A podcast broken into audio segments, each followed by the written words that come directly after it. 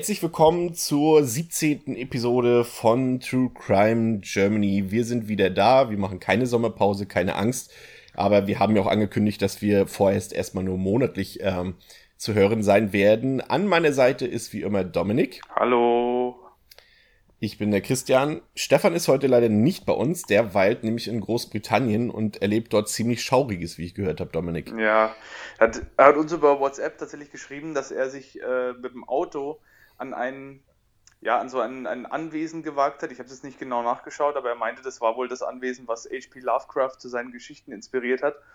Und er wollte da unbedingt hin und ähm, es gab aber viele Schilder im Vorfeld schon und viele äh, Berichte darüber und da wurde gesagt, fahrt da lieber nicht hin, das ist alt und verlassen und natürlich auch so ein bisschen äh, sagenumwoben, da spukt und so weiter und so fort, aber er wollte da unbedingt hin und ist dann mit dem Auto dahin gefahren, äh, um das zu sehen, hat dann irgendwie eine halbe Stunde nach einem Weg gesucht und ist dann aber tatsächlich an dem, über den Pfad gefahren, den man eigentlich nicht fahren dürfte, mit dem Auto direkt hin. Hat uns dann auch ein Bild geschickt. Und da war dann diese verlassene Ruine, im, im, lag dann mitten im Nebel da und dann war dahinter so ein kleineres Haus und da brannte dann Licht. Das sieht man auch auf dem Bild, das sieht richtig cool aus, also richtig gespenstisch. Und ähm, er stand dann da, hat dann dieses Haus angeschaut und dann kam auf einmal ein Jeep aus dem Haus raus. Also da, wo das Haus war, aus der Garage kam ein Jeep und hat ihn verfolgt und ist auf ihn zugefahren. Und er ist dann äh, in Windeseile ins Auto eingestiegen und vor diesem Jeep geflohen und konnte dann irgendwie den, äh, nachdem er diesen Weg wieder zurückgefahren ist, gerade noch abschütteln. Also muss recht dramatisch gewesen sein. Also so, so fangen die, äh, die meisten Horrorfilme an. Vielleicht berichtet er dann nächstes Mal nochmal ähm, etwas ausführlicher drüber, wenn er wieder da ist. Aber wir können euch beruhigen, also er hat es lebend herausgeschafft. Er hat auch, glaube ich, das Land schon wieder verlassen und war halt mittlerweile in Belgien, glaube ich, gerade. Ähm, er ist auf jeden Fall beim nächsten Mal wieder dabei. Ähm, wir haben in der letzten Episode ja schon mal kurz angekündigt, dass wir vermutlich eventuell ähm, zu Patreon gehen. Also das ist ein Service, bei dem man einfach Projekte, die man mag oder liebt, die jetzt äh, vielleicht generell mit ihrem Projekt an sich kein Geld verdienen, finanziell unterstützen kann und gegebenenfalls auch einen gewissen Mehrwert dafür bekommt. Ähm, wir haben uns dafür entschieden, das auch zu tun, allerdings äh, nicht in dem Umfang, dass wir euch irgendwas vorenthalten, wenn ihr uns kein Geld gebt. Ähm, aber ihr dürft uns natürlich gerne finanziell unterstützen, dann können wir natürlich auch dieses Format stetig erweitern, technisch verbessern. Wir warten immer noch auf Dominiks Mikrofon. Ähm, ähm, und oder uns einfach zeigen wollt, wie sehr ihr uns gerne habt und dass ihr das als Kunst seht. Oh Gott, jetzt habe ich gesagt, äh, was wir hier machen. oh Gott, ja. Entschuldigung, das habe ich nicht gesagt mit Kunst. Ist, nein, das ist schon okay. Podcasts, ich denke mittlerweile Podcasts sind auch äh, in, in, der Kunst angekommen. Äh, Wahrscheinlich. Offiziell, ja. Also, wenn man es schon sieht, es gibt ja mittlerweile extrem viele Formate zu extrem vielen Themen. Und ähm, natürlich äh, machen wir das als Hobby und es macht uns auch Spaß. Ich hoffe, das hört man auch. Aber ähm, es kostet natürlich Mühe, es kostet Zeit. Wir haben den lieben Pascal, ähm, den ihr vom Devils and Demons Podcast vielleicht kennt, den Chris ja auch noch mitbetreibt, der uns freundlicherweise äh, da zur Seite steht und diese unsere Episoden schneidet. Äh, an der Stelle nochmal großes Dankeschön dafür. Und es ist natürlich immer schön, wenn man Leute für ihren Aufwand ein bisschen entschädigen kann. Und ähm, natürlich hilft es auch uns, uns bei der Vorbereitung ein bisschen zu unterstützen. Wir können dann vielleicht Gäste einladen und so weiter und so fort. Deswegen ähm, haben wir uns dazu entschlossen, zu Patreon zu gehen. Aber auch hier wieder die Bitte, bitte stürzt euch nicht in Unkosten. Wenn ihr nichts übrig habt für Patreon, dann spendet lieber nicht, gebt euer Geld lieber für andere Sachen aus. Ihr könnt uns ja insofern unterstützen, indem ihr vielleicht Leuten davon berichtet, dass es uns gibt, die sich vielleicht dafür interessieren und vielleicht finden die dann zu uns und vielleicht kennen die wieder neue Leute und so ergeben sich vielleicht auch dann mehr Hörer und somit mehr Leute, die was übrig haben dann. Genau. Aber falls ihr uns finanziell unterstützen wollt, besucht uns auf unserer Patreon-Seite www.patreon geschrieben P-A-T-R-E-O-N com-truecrimeger, so wie es auch vom Twitter-Account kennt. Wir würden uns sehr freuen, aber wie gesagt, viel wichtiger ist, dass ihr uns hört und viel wichtiger ist uns letztendlich auch, dass ihr uns vielleicht eine kleine Bewertung oder eine Rezension auf iTunes da lassen könntet. Das wäre mindestens genauso wertvoll wie das. Aber nichtsdestotrotz, wie versprochen, bedanken wir uns natürlich schon bei den Patronen, die uns unterstützen. Äh, zumindest bei denen, die namentlich erwähnt werden wollen. Da gibt es auch einige, die das nicht unbedingt wollen, was wir natürlich absolut verstehen. Ähm, und da wären zum Beispiel Dennis und Sophie, die uns schon finanziell unterstützen und dafür ein großes Danke. Dankeschön. Ähm, jetzt machen wir euch gleich noch ein bisschen Angst. Ähm, und zwar ist das heute zwar Episode 17, allerdings wieder eine Sonderepisode, eine Spezialepisode. Ähm, ihr könnt euch vielleicht noch erinnern, wir haben das Ganze schon mal an Weihnachten 2016 gemacht. Ähm, in dieser Episode haben wir uns, haben wir euch damals über unsere eigenen Erfahrungen, manchmal lustig, manchmal weniger lustig, mit Verbrechen berichtet. Heute drehen wir den Spieß tatsächlich mal etwas um. Die Episode heißt heute Eure Folge, eure Fälle. Wir haben nämlich ähm, euch aufgefordert in unseren sozialen Netzwerkkanälen, Twitter und Facebook, ähm, uns Einspieler oder auch äh, Texte, was auch immer zu schicken, in denen ihr äh, von euren persönlichen Erfahrungen mit Verbrechen berichtet. Das können irgendwelche lokalen Verbrechen sein, das können aber auch wirklich direkte Schicksale sein. Ähm, werdet ihr dann im weiteren Verlauf des Podcasts hören. Auf jeden Fall schon mal vielen Dank. Wir haben ziemlich viele Einsendungen bekommen. Es haben nicht alle Sachen hier in den Podcast geschafft, aber dann vielleicht beim nächsten Mal. Aber wir haben, denke ich mal, heute sehr viele gute Sachen ausgewählt. Ähm, und um euch die Angst zu nehmen, ähm, sobald der Stefan wieder da ist, also in den nächsten Tagen, werden wir natürlich auch noch in diesem Monat eine weitere richtige reguläre Episode mit einem speziellen Fall aufnehmen und die wird dann auch noch im Normalfall in diesem Monat veröffentlicht. Also keine Sorge, das ersetzt nicht die reguläre Episode. Ja, ähm, auf jeden Fall nochmal danke für die Einsendung. Also es hat uns wirklich sehr begeistert. Wir haben tatsächlich nicht unbedingt, ich glaube, du wirst mir recht geben, Dominik, äh, mit äh, derartigen Reaktionen gerechnet. Also eure Beiträge, die ihr uns geschickt habt, sind äh, unfassbar gut, unfassbar interessant und äh, ja, haben mich tatsächlich auch ziemlich berührt.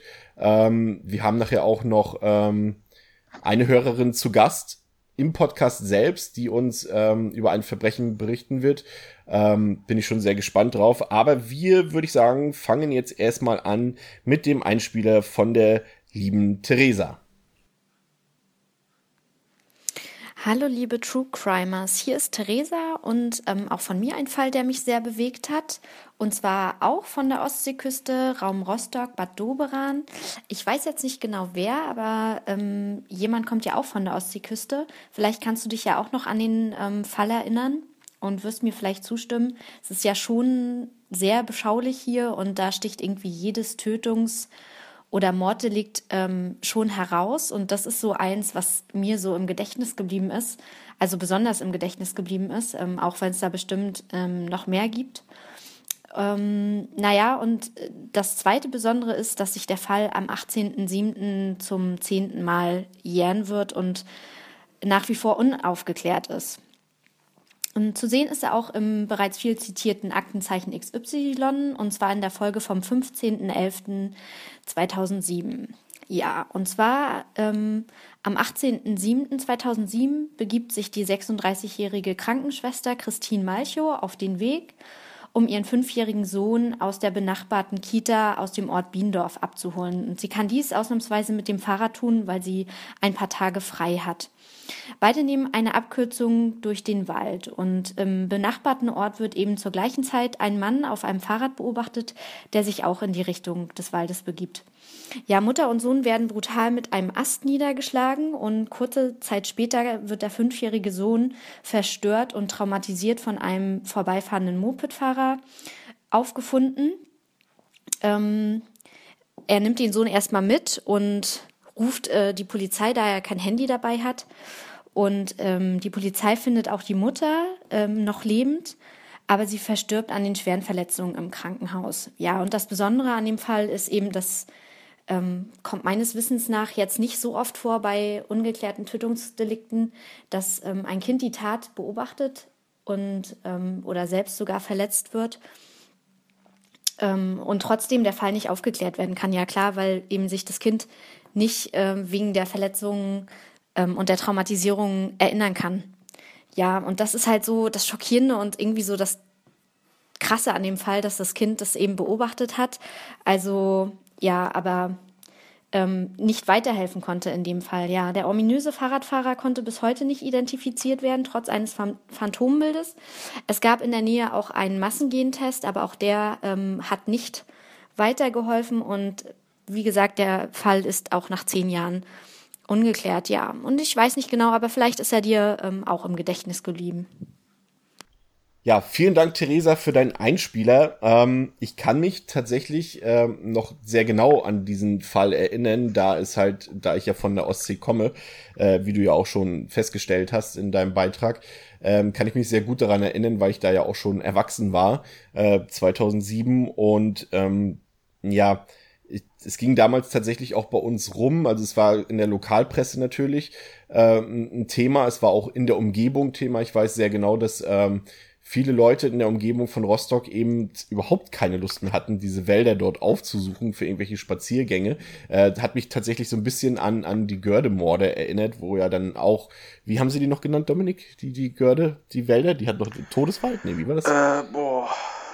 Ja, also irgendwie sowas. Ja, ist auf jeden Fall, es war auf jeden Fall irgendein schmissiger Begriff, ja, aber ich habe ihn, ich habe ihn tatsächlich nicht mehr im Kopf muss ja. ich ehrlich gestehen. Aber ja, äh, irgendwie, irgendwie Todeswälder oder, oder äh, Morde, Mordwald oder irgendwie sowas, ja.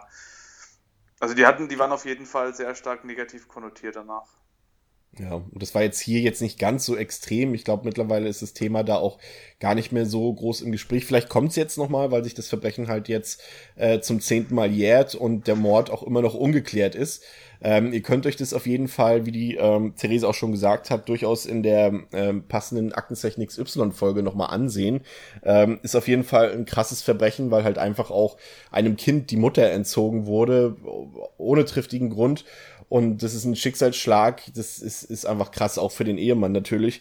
Und ähm, ja, als es dann äh, später bei Aktenzeichen XY gezeigt wurde, ähm, hat mich das auch nochmal so richtig mitgenommen. Also das ist halt so, so eine Sache, gerade wenn man es halt so in der Nähe von einem passiert, wie es jetzt in dem Fall ist, dann ist es schon einfach so doppelt traurig und und das habe ich aber mitgenommen, gerade wenn Kinder, das Kind ist jetzt nicht Opfer geworden in dem Sinne, auch wenn es verletzt wurde, aber es ist halt jetzt ohne Mutter da seit zehn Jahren und das ist einfach eine Sache, die einfach keiner erleben sollte. Ja, also die, die Frage ist halt wirklich, ob er, ob der Mörder dem Kind äh, damit nicht noch was wesentlich Schlimmeres angetan hat, indem er ihm vor den Augen die Mutter genommen hat. Also er hatte das Kind mit niedergeschlagen, aber ähm, als er, als das Kind aufgewacht ist neben der toten Mutter, ähm, ich glaube, das ist ein Erlebnis, das möchte man sich gar nicht vorstellen.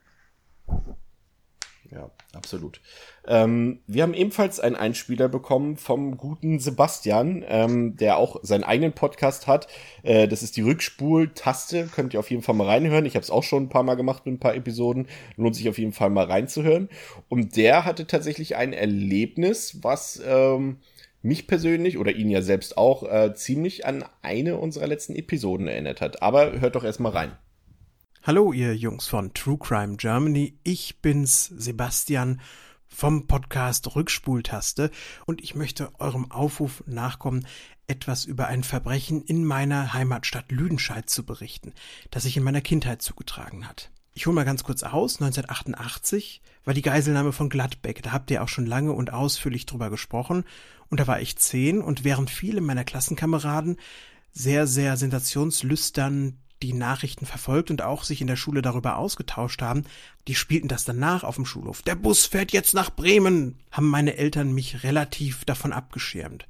Aber 1991, also drei Jahre später, am 8. November, war das dann irgendwie vorbei, denn genau an dem Tag kam ein solches Verbrechen nach Lüdenscheid, als der 30-jährige Roland Henschel auf Hafturlaub sich dazu entschloss, die Commerzbank in der Innenstadt in Lüdenscheid hochzunehmen und dort auch Geiseln zu nehmen. Insgesamt 20 Bankangestellte und Kunden hat er da festgesetzt für 21 Stunden lang in einer Nacht von Freitag auf Samstag. Das ist lange nicht so gut belegt und die Person des Henschel ist auch gar nicht so gut beschrieben, wenn man mal danach recherchiert, wie beispielsweise Rösner und Degowski. Ja, die beiden waren ja richtige Medienfiguren.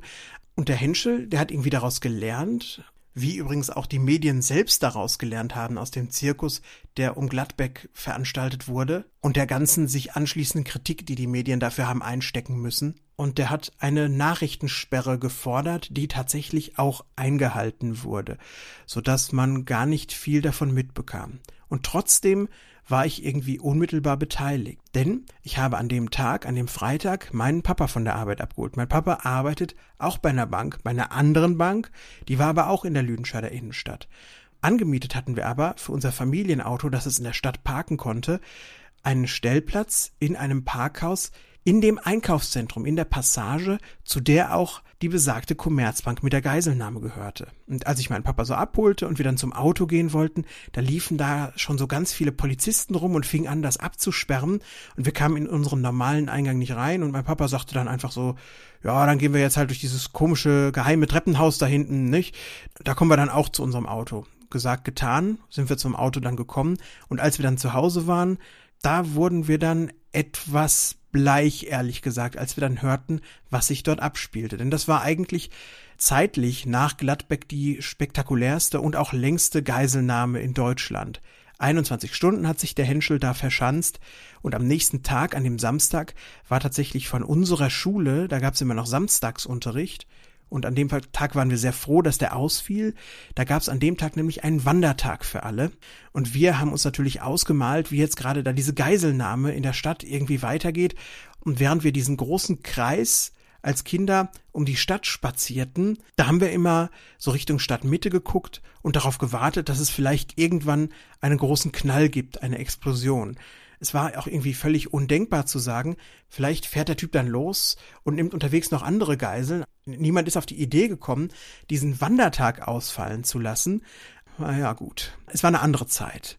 Und irgendwann dann kamen wir nach Hause und dann haben wir auch tatsächlich schon gehört, dass Henschel am Ende der 21-stündigen Geiselnahme durch einen Scharfschützen erschossen wurde. Ja, der sogenannte finale Rettungsschuss. Ja, das ist jetzt eine Geschichte, die haben wir uns eigentlich für unseren eigenen Podcast als sehr aufwendige Recherche unserer Stadtgeschichte mal vorgenommen, denn wir gehen auch immer in die nähere Geschichte, sei es popkulturell oder durch persönliche Erinnerungen. Und genau das war auch mal eine Sache, in die wir tiefer einsteigen möchten. Aber trotzdem, als ich las, was ihr da so vorhabt, da wusste ich, das kann jetzt nicht warten, bis irgendwann mal, bis das bei mir in der Rückspultaste verwurstet wird. Das muss ich euch jetzt geben. Macht weiter so. Ihr habt einen herrlichen Podcast, den ich Monat für Monat immer wieder gerne höre. Euer Sebastian. Ja, das ist tatsächlich mal ähm, wirklich eine Kindheitserinnerung, würde ich sagen, und tatsächlich mal was, wo ja, wo jemand schon fast persönlich von dem Fall betroffen ist.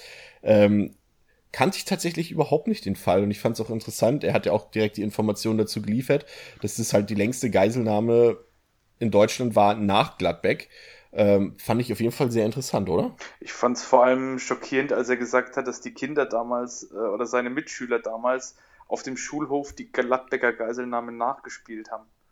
Also das, da habe ich, da musste ich echt auch, das war für mich sogar gleich am Anfang so ein Hammer, wo ich mir gedacht habe, ich meine, wir haben damals auch Sachen aus Filmen nachgespielt, aber das war halt Fiktion. Wir hätten, aber uns wäre es nie in den Sinn gekommen. Ja, aber das war, das waren halt so, das waren halt so Sachen wie The Human Centipede oder sowas, ja, was ihr danach gespielt habt. Ja, ja, genau, Human Centipede oder äh, die 120 Tage von Sodom, solche Geschichten, aber nichts Spektakuläres. Nee, aber ich kann mir das schon vorstellen, als Kind ist man da noch unbedarft und wir haben ja ausführlich darüber berichtet, wie Sebastian auch gesagt hat, wie Gladbeck dargestellt worden ist, auch in den Medien. Ähm, aber fand ich auch gut, dass er gesagt hat, dass seine Eltern versucht haben, ihm da so ein bisschen davor zu bewahren und dass er da nicht so in diese Spirale reingekommen ist, äh, der Heldenverehrung, was ja dann scheinbar viele seiner Mitschüler getroffen hat. Aber klar, ich meine, äh, die Frage ist halt, war das wirklich gezielt ein Trittbrettfahrer, also jemand, der sich da hat inspirieren lassen von dem Fall Gladbeck, oder war es einfach nur Zufall, ähm, in Anführungszeichen, dass da jemand wirklich mit nahezu demselben Verbrechen auch eine ähnlich lange äh, Geiselnahme und den, den Leuten dann ein ähnlich langes Martyrium bereitet hat? Ich habe hab irgendwie im Gefühl, also rein subjektiv ist mein Gedankengang gerade, dass so, äh, Geiselnahmen in Deutschland definitiv extrem nachgelassen haben, oder? Ich habe so, so jetzt, wie gesagt, mein, rein subjektiv ist mein Eindruck, dass es früher definitiv viel häufiger war. Und mich wundert es eigentlich, dass gerade heute, wo es diese ganzen sozialen Netzwerke gibt, sich gerade ja auch, auch solche Leute wie halt in Gladbeck, Gladbeck ähm, die eigentlich noch viel mehr profilieren könnten, dadurch, dass halt jeder hier Twitter und YouTube und was Snapchat und was ich was hat. Aber ähm, ja, ist irgendwie zum Glück natürlich auch selten geworden. Also ich kann mich ja. eigentlich kaum erinnern in den letzten Jahren, wenn es nochmal irgendwann eine Geiselnahme so richtig gab, zumindest ja. groß publik.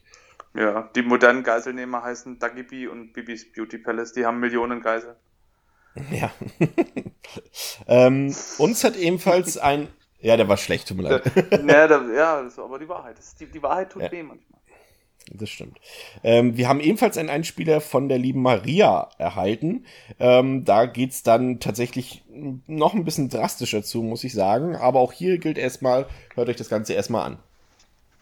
Hallo ihr drei, ich möchte gerne von einem Verbrechen erzählen, das mich ganz stark beeinflusst hat und das für mich also auch so das erste Mal war, dass ich mich ganz bewusst mit dem Verbrechen auseinandergesetzt habe. Und zwar vor sechs Jahren, also 2011, bin ich damals von meinem Heimatdorf nach Leipzig gezogen. Ich bin also in einem ganz kleinen Dorf mit vielleicht 500 Einwohnern groß geworden und habe dementsprechend auch bis dato nie irgendwas mit Verbrechen zu tun gehabt. Also man hat ja in den Medien dann schon mal von irgendwelchen Morden und so weiter gehört, aber für mich war das alles ganz weit weg. Und im September 2011 bin ich also nach Leipzig gezogen und im November 2011 ähm, ist in einem Park, in dem ich auch ganz oft unterwegs bin, ähm, am Rande eines Kanals ein abgetrennter Arm gefunden worden. Kurz darauf noch der zweite Arm und die Polizei ging damals tatsächlich zunächst von einem Selbstmörder aus. In dem Kanal gibt es also verschiedene Wehre, die ebenfalls für die Abtrennung der Gliedmaßen verantwortlich hätten sein können. Aber ein paar Tage später ist dann also der verstümmelte Torso gefunden wurde, worden und die Gerichtsmedizin hat festgestellt, dass die Fingerkuppen entfernt worden waren, sodass also klar war, dass es sich um Mord handelt. Und drei Wochen nach dem Fund der Leiche ist also dann festgestellt worden, wer der Tote ist. Ein junger Mann namens Jonathan H., war damals 23 und so wie seine Freunde das erzählt haben, ganz normaler, freundlicher junger Mann. Allerdings wussten die wenigsten seiner Freunde davon, dass er homosexuell war und auf einer Geburtstagsfeier, einige Zeit vor seinem Tod, hat er Benjamin H. kennengelernt. Und die beiden haben sich von Anfang an gut verstanden und quasi waren schließlich wie beste Freunde. Was der Jonathan H. allerdings nicht geahnt hat, dass der Benjamin H. schon lange Zeit vorher von Tötungsfantasien verfolgt wurde. Er plante ganz konkret, schon einen Homosexuellen zu töten und hat wohl auch immer wieder versucht, junge Männer in seine Wohnung zu locken, aber das hat halt nie geklappt. Und so fiel seine Wahl schließlich auf seinen zu der Zeit besten Freund, den Jonathan H. Am 12. Oktober, das soll wohl der Geburtstag von Benjamin H. gewesen sein, hat er sich also quasi selbst zum Geburtstag diesen Mord geschenkt. Er hat den Jonathan in seine Wohnung eingeladen, ihn dort bewusstlos geschlagen, gefesselt, vergewaltigt, kastriert und schließlich 22 Mal auf ihn eingestochen. Der Verdacht der Polizei soll wohl relativ schnell auf den Benjamin H. gefallen sein, vor allem weil dieser also immer wieder zu Vorladungen nicht erschienen ist, wieder abgesagt hat und schließlich ganz untergetaucht ist. Und fünf Monate nach der Tat wurde er schließlich in Kassel festgenommen und in der Zwischenzeit hatte die Polizei in der Wohnung von Benjamin Harvey auch schon Blutspuren festgestellt und seine DNA ist an der Leiche und einem vermeintlichen Abschiedsbrief von dem Jonathan gefunden worden. Das Motiv ist bis heute nicht wirklich geklärt und auch mir nicht so richtig klar. Also im Prozess hat der Benjamin H. ausgesagt, dass er als Kind von Homosexuellen missbraucht und bedrängt wurde. Und vielleicht hat er in seiner Tat wirklich irgendeine Art kuriose Rache gesehen. Verurteilt worden ist er zu 14 Jahren Haft. Ob das gerechtfertigt ist, da kann man sich sicherlich drüber streiten. Was für mich damals halt wirklich schockierend war, war die Nähe. Also die Tatwohnung, in der das alles passiert ist, liegt Luftlinie ungefähr 300 Meter von meiner Wohnung entfernt. Und das hat mich damals wirklich sehr schockiert. Ich habe lange darüber nachgedacht, wie oft ich da vorbeigelaufen bin an der Wohnung, wie oft ich vielleicht, ohne es zu wissen, dem Mörder beim Einkaufen begegnet bin. Und das war dann wirklich erschreckend nah. Und bis heute denke ich also noch ganz oft an den Fall, vor allem wenn ich also an diesem Kanal in dem Park unterwegs bin. Dazu ist vielleicht auch zu sagen, dass also der Kopf des Opfers bis heute nicht gefunden und vielleicht liegt es auch ein bisschen an dem Fall, dass ich heute so ein Interesse an ähm, diesen True Crime Fällen habe. Also ich bin seither fleißiger Aktenzeichen XY-Schauer, folge euren Podcast ganz fleißig und auch noch ein paar andere. Und genau, das war's von mir und dann freue ich mich auf den nächsten Fall, den ihr präsentiert. Tschüssi! Oh je, also das ist auf jeden Fall was, ähm, das muss man erstmal verdauen, würde ich sagen. Ja, vor allem das mit den abgetrennten Armen und wie man, wie man dabei auf Selbstmord kommt, das, hat, das war meine erste Frage, die ich mir gestellt habe. Sie hat dann, ich habe es nicht genau verstanden, sie hatte dann irgendwie gesagt, dass da, dass es durchaus Indizien dafür gab. Hast, hast du das genau verstanden? Das habe ich akustisch ähm, auch beim mehrmaligen Hören tatsächlich nicht verstanden, was sie danach gesagt hat. Nee, auch, auch tatsächlich nicht so ganz. Ähm, aber, aber ich finde tatsächlich das, was dann am Ende bei rauskam, eigentlich wirklich viel krasser. Das muss man sich mal. Also ja, es ist, erinnert mich tatsächlich so ein bisschen auch an diese 80er Jahre Sachen und 70er Jahre Sachen bei XY, wo dann immer dann von, von, von homosexuellen Milieu gesprochen Mhm. wird und sowas. Ja. Und das hatte mich irgendwie total daran erinnert, dass dann halt jemand äh, öfter versucht, irgendwelche Leute zu sich in die Wohnung zu locken und so weiter. Aber dass es dann hier jemand halt wirklich mit seinem besten Freund macht. Und, und er hat ihn ja, wenn ich es richtig verstanden habe, was Maria erzählt hat, äh, hat sich herausgestellt, dass er sogar ihn kastriert hat, Ja, bevor, kastriert und bevor er ihn abgestochen hat. Vergewaltigt hat sie auch äh, erwähnt, ja. Heftig, heftige Sache, vor allem, ähm, zumal das Motiv ja noch nicht so richtig geklärt war danach. War es jetzt Schwulenhass? Hat diese Geschichte gestimmt, die er da vor Gericht berichtet hat, dass er als Kind von, Homosexu von Homosexuellen, in Anführungszeichen, so klang es ja zumindest in dem Bericht, äh, bedrängt worden ist und da belästigt und, und äh, vielleicht sogar auch sexuell missbraucht worden ist und dass sich deswegen so ein Hass auf Schwule bei ihm manifestiert hat? Oder war das wirklich nur erfunden? Weil er hat ja sich dieses, diesen Mord scheinbar zum Geburtstag geschenkt, so hat Maria ja berichtet, und das beweist ja schon eine gewisse, eine gewisse psychische Erkrankung, dass ich, dass ich an meinem Geburt, dass ich meinen Geburtstag mit einem Mord feiere. Also es, ob das dann wirklich nur in Anführungszeichen Hass auf Schwule war oder ob da mehr dahinter steckte, das weiß wahrscheinlich nur der Täter. Ja, also das ist, muss ich sagen, als ich, äh, ich meine, wir haben uns die, die Einspieler ja schon mal im Vorfeld natürlich angehört und das ist eine Sache, da musste ich wirklich auch richtig schlucken. Das ist, ist ja einfach grausam. Und gerade dieses Detail, was du eben auch nochmal erwähnt hast, mit dem, mit dem sich zum Geburtstag schenken, das ist schon so absurd und so krass einfach. Also, puh. Ja, das, also ich, ich denke auch, ähm, gerade Morde im homosexuellen Milieu, in Anführungszeichen, haben immer so eine gewisse Konnotation. Die wurden ja, das hat sich mittlerweile zum Glück geändert, aber die wurden ja früher gerade so in den Medien und im, im äh, gerade auch bei Aktenzeichen, wurden die ja sehr, sehr oft so stigmatisiert. So nach dem Motto, ja, was will man von dem Milieu auch anderes erwarten? Homosexuelle sind ja eh Sittenstrolche oder sind eh äh, dem Sittenverfall verfallen. Und äh, ja, da liegt Mord eigentlich nahe. Und das, das fand ich immer so schlimm, dass man, dass man quasi von einer komplett normalen ähm, Bevölkerungsgruppe, sage ich jetzt einfach mal, in der Form berichtet, so nach dem Motto, ja gut, was will man von denen schon anderes erwarten? Da kommt halt nur Schlimmes. Das hat sich ja zum Glück etwas gebessert, aber man sieht es sehr, sehr oft in, in alten Aktenzeichenfolgen oder generell auch in alten Berichten über Morde, bei denen sowas Thema ist. Das finde ich immer irgendwie sehr schlimm und sehr traurig auch. Hast du eigentlich gestern ähm, zufällig, ähm, also Stand der Aufzeichnung gestern, Aktenzeichen geguckt? Nee. Da war tatsächlich ein, ein ziemlich, äh, ziemlich interessanter, aber auch, auch krasser Fall bei, ähm, der mich sehr an Jokze erinnert hat. Und zwar ähm, ist der Fall tatsächlich aus Norwegen, also da waren dann auch norwegische Ermittler bei Rudi Zähne im Studio gestern. Und ähm, das war irgendwie, ich, jetzt muss ich mich erstmal selber wieder ein bisschen ordnen, ich glaube, es ist auch vor, was jetzt vor 20 Jahren oder vor 10 Jahren, ist auf jeden Fall schon länger zurück. Und ähm, da war ein Mädchen, was, was in so einem Touristenort in Norwegen war und dort im Hotel ähm, mitgearbeitet hat, ähm, quasi um sich ihr Studium zu finanzieren und ähm, sie, da war dann eine Party in dem Hotel irgendwie für die Angestellten, glaube ich, und sie hat dann gesagt, nee, sie möchte nicht mit, weil sie schon was vorhat. Und sie hat dann so auf einen Zettel geschrieben, äh, Deutscher, Krücken und sowas alles hat sie auf Norwegisch auf so ein Papier geschrieben und ist dann, hat dann ähm, ihre Wohnung verlassen dort, ähm, ist ans Wasser gegangen, hat sich dort hingesetzt und ausgebreitet, hat ein Buch gelesen, da war dann auch eine Zeugin, die, die auch am Strand saß, die auch in so einem Hotel gearbeitet hat und das auch beobachtet hat und da war halt so ein Mann die ganze Zeit in der Nähe und ähm, der hat dann die, die Zeugin angesprochen, aber auf ganz, ganz gruselige Art und Weise und hat dann aber nur gefragt nach der Uhrzeit. Und das hat äh, sie ihm dann auch gesagt und so weiter. Und dann gab es noch ein paar andere Zeugen, die den gesehen haben. Und äh, plötzlich war unser Opfer weg.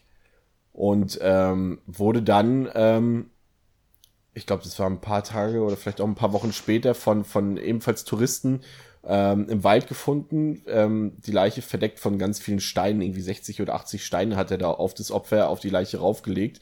Und äh, die haben dann die Leiche gefunden.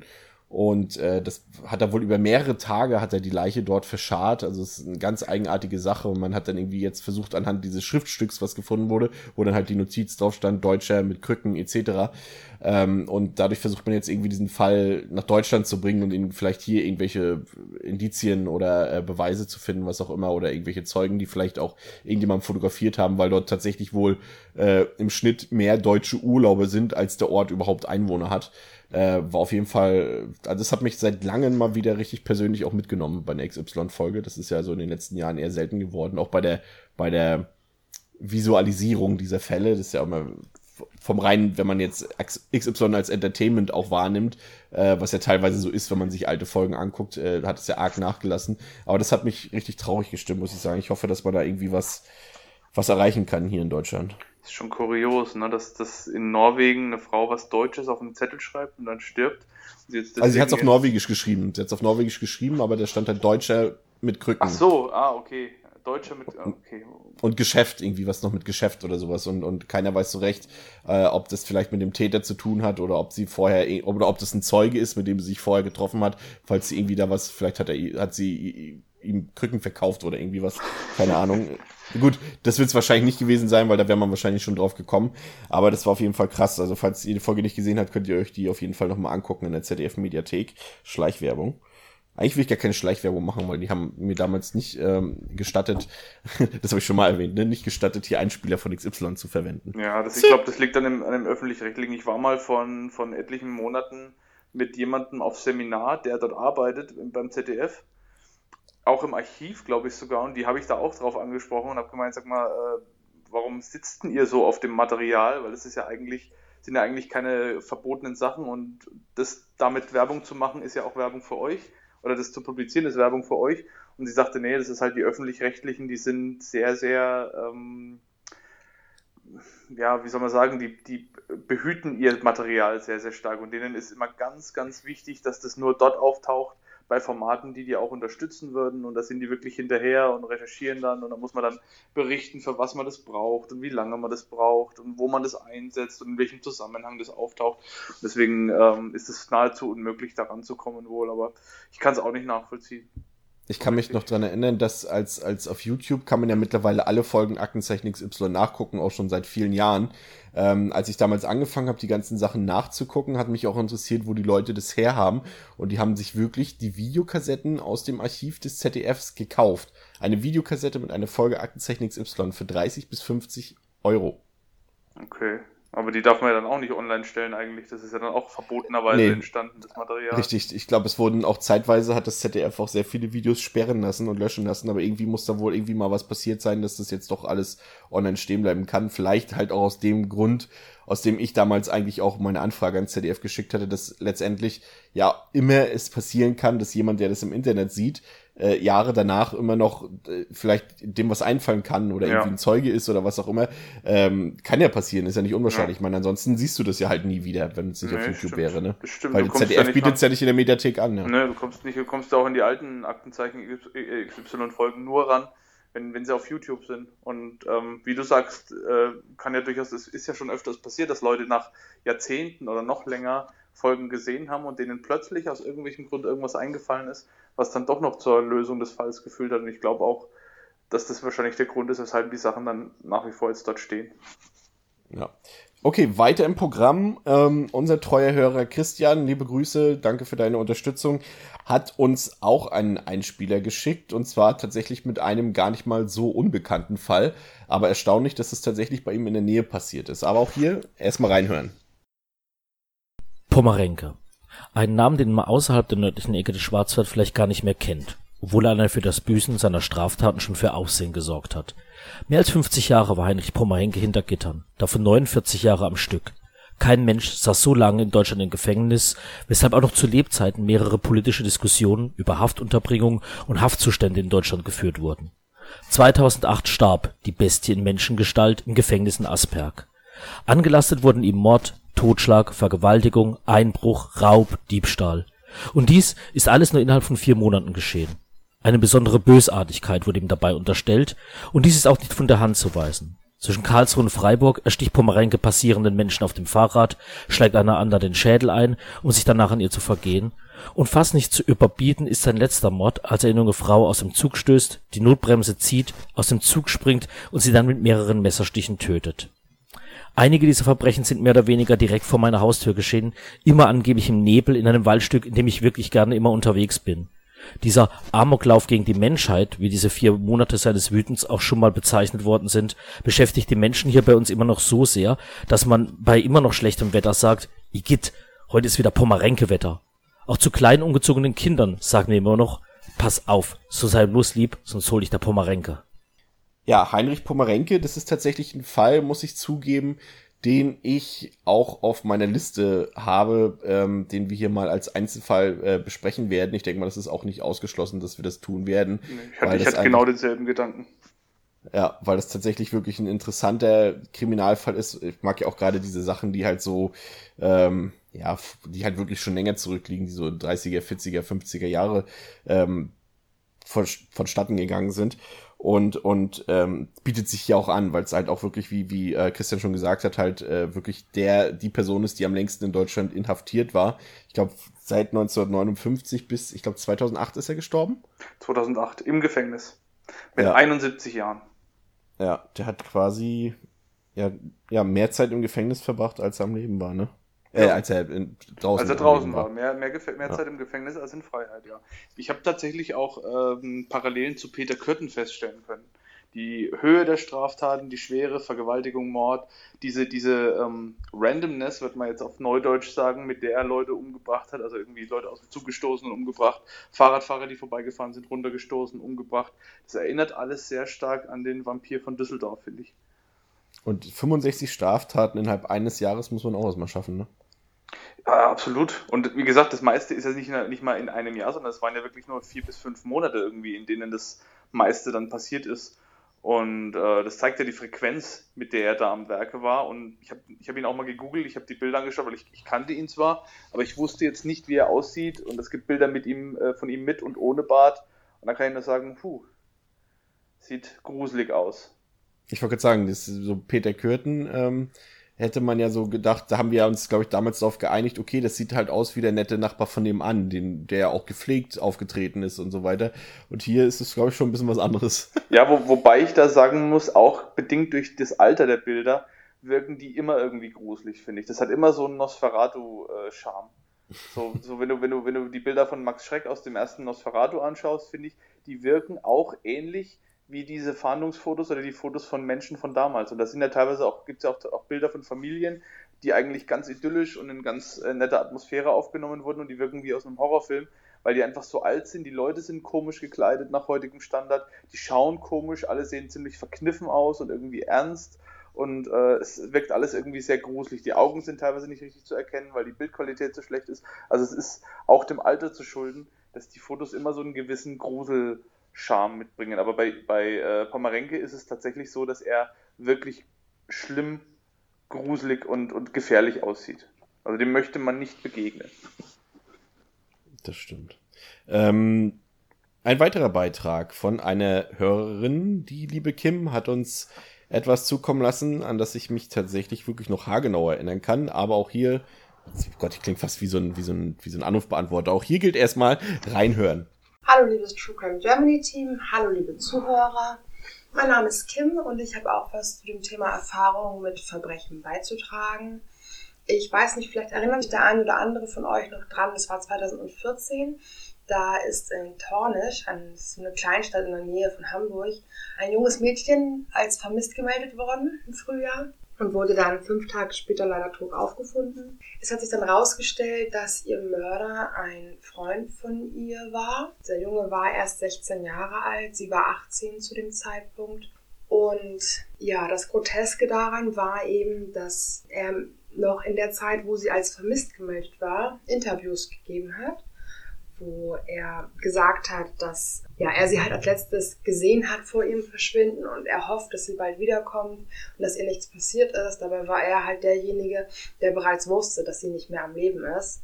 Er hat sie äh, erwürgt und dann hinter dem Haus seiner Eltern vergraben in einem Stoppelfeld und da wurde sie letzten Endes dann auch gefunden. Ja, das Schlimme daran ist auch, dass der Junge selber ähm, bereits in in der Vergangenheit oder im jungen Alter auch mit der Polizei schon zu tun hatte, weil er Nachbarskinder gewürgt hat. und auch in psychiatrischer Behandlung war, eben wegen solcher Gewalttaten oder Gewaltfantasien.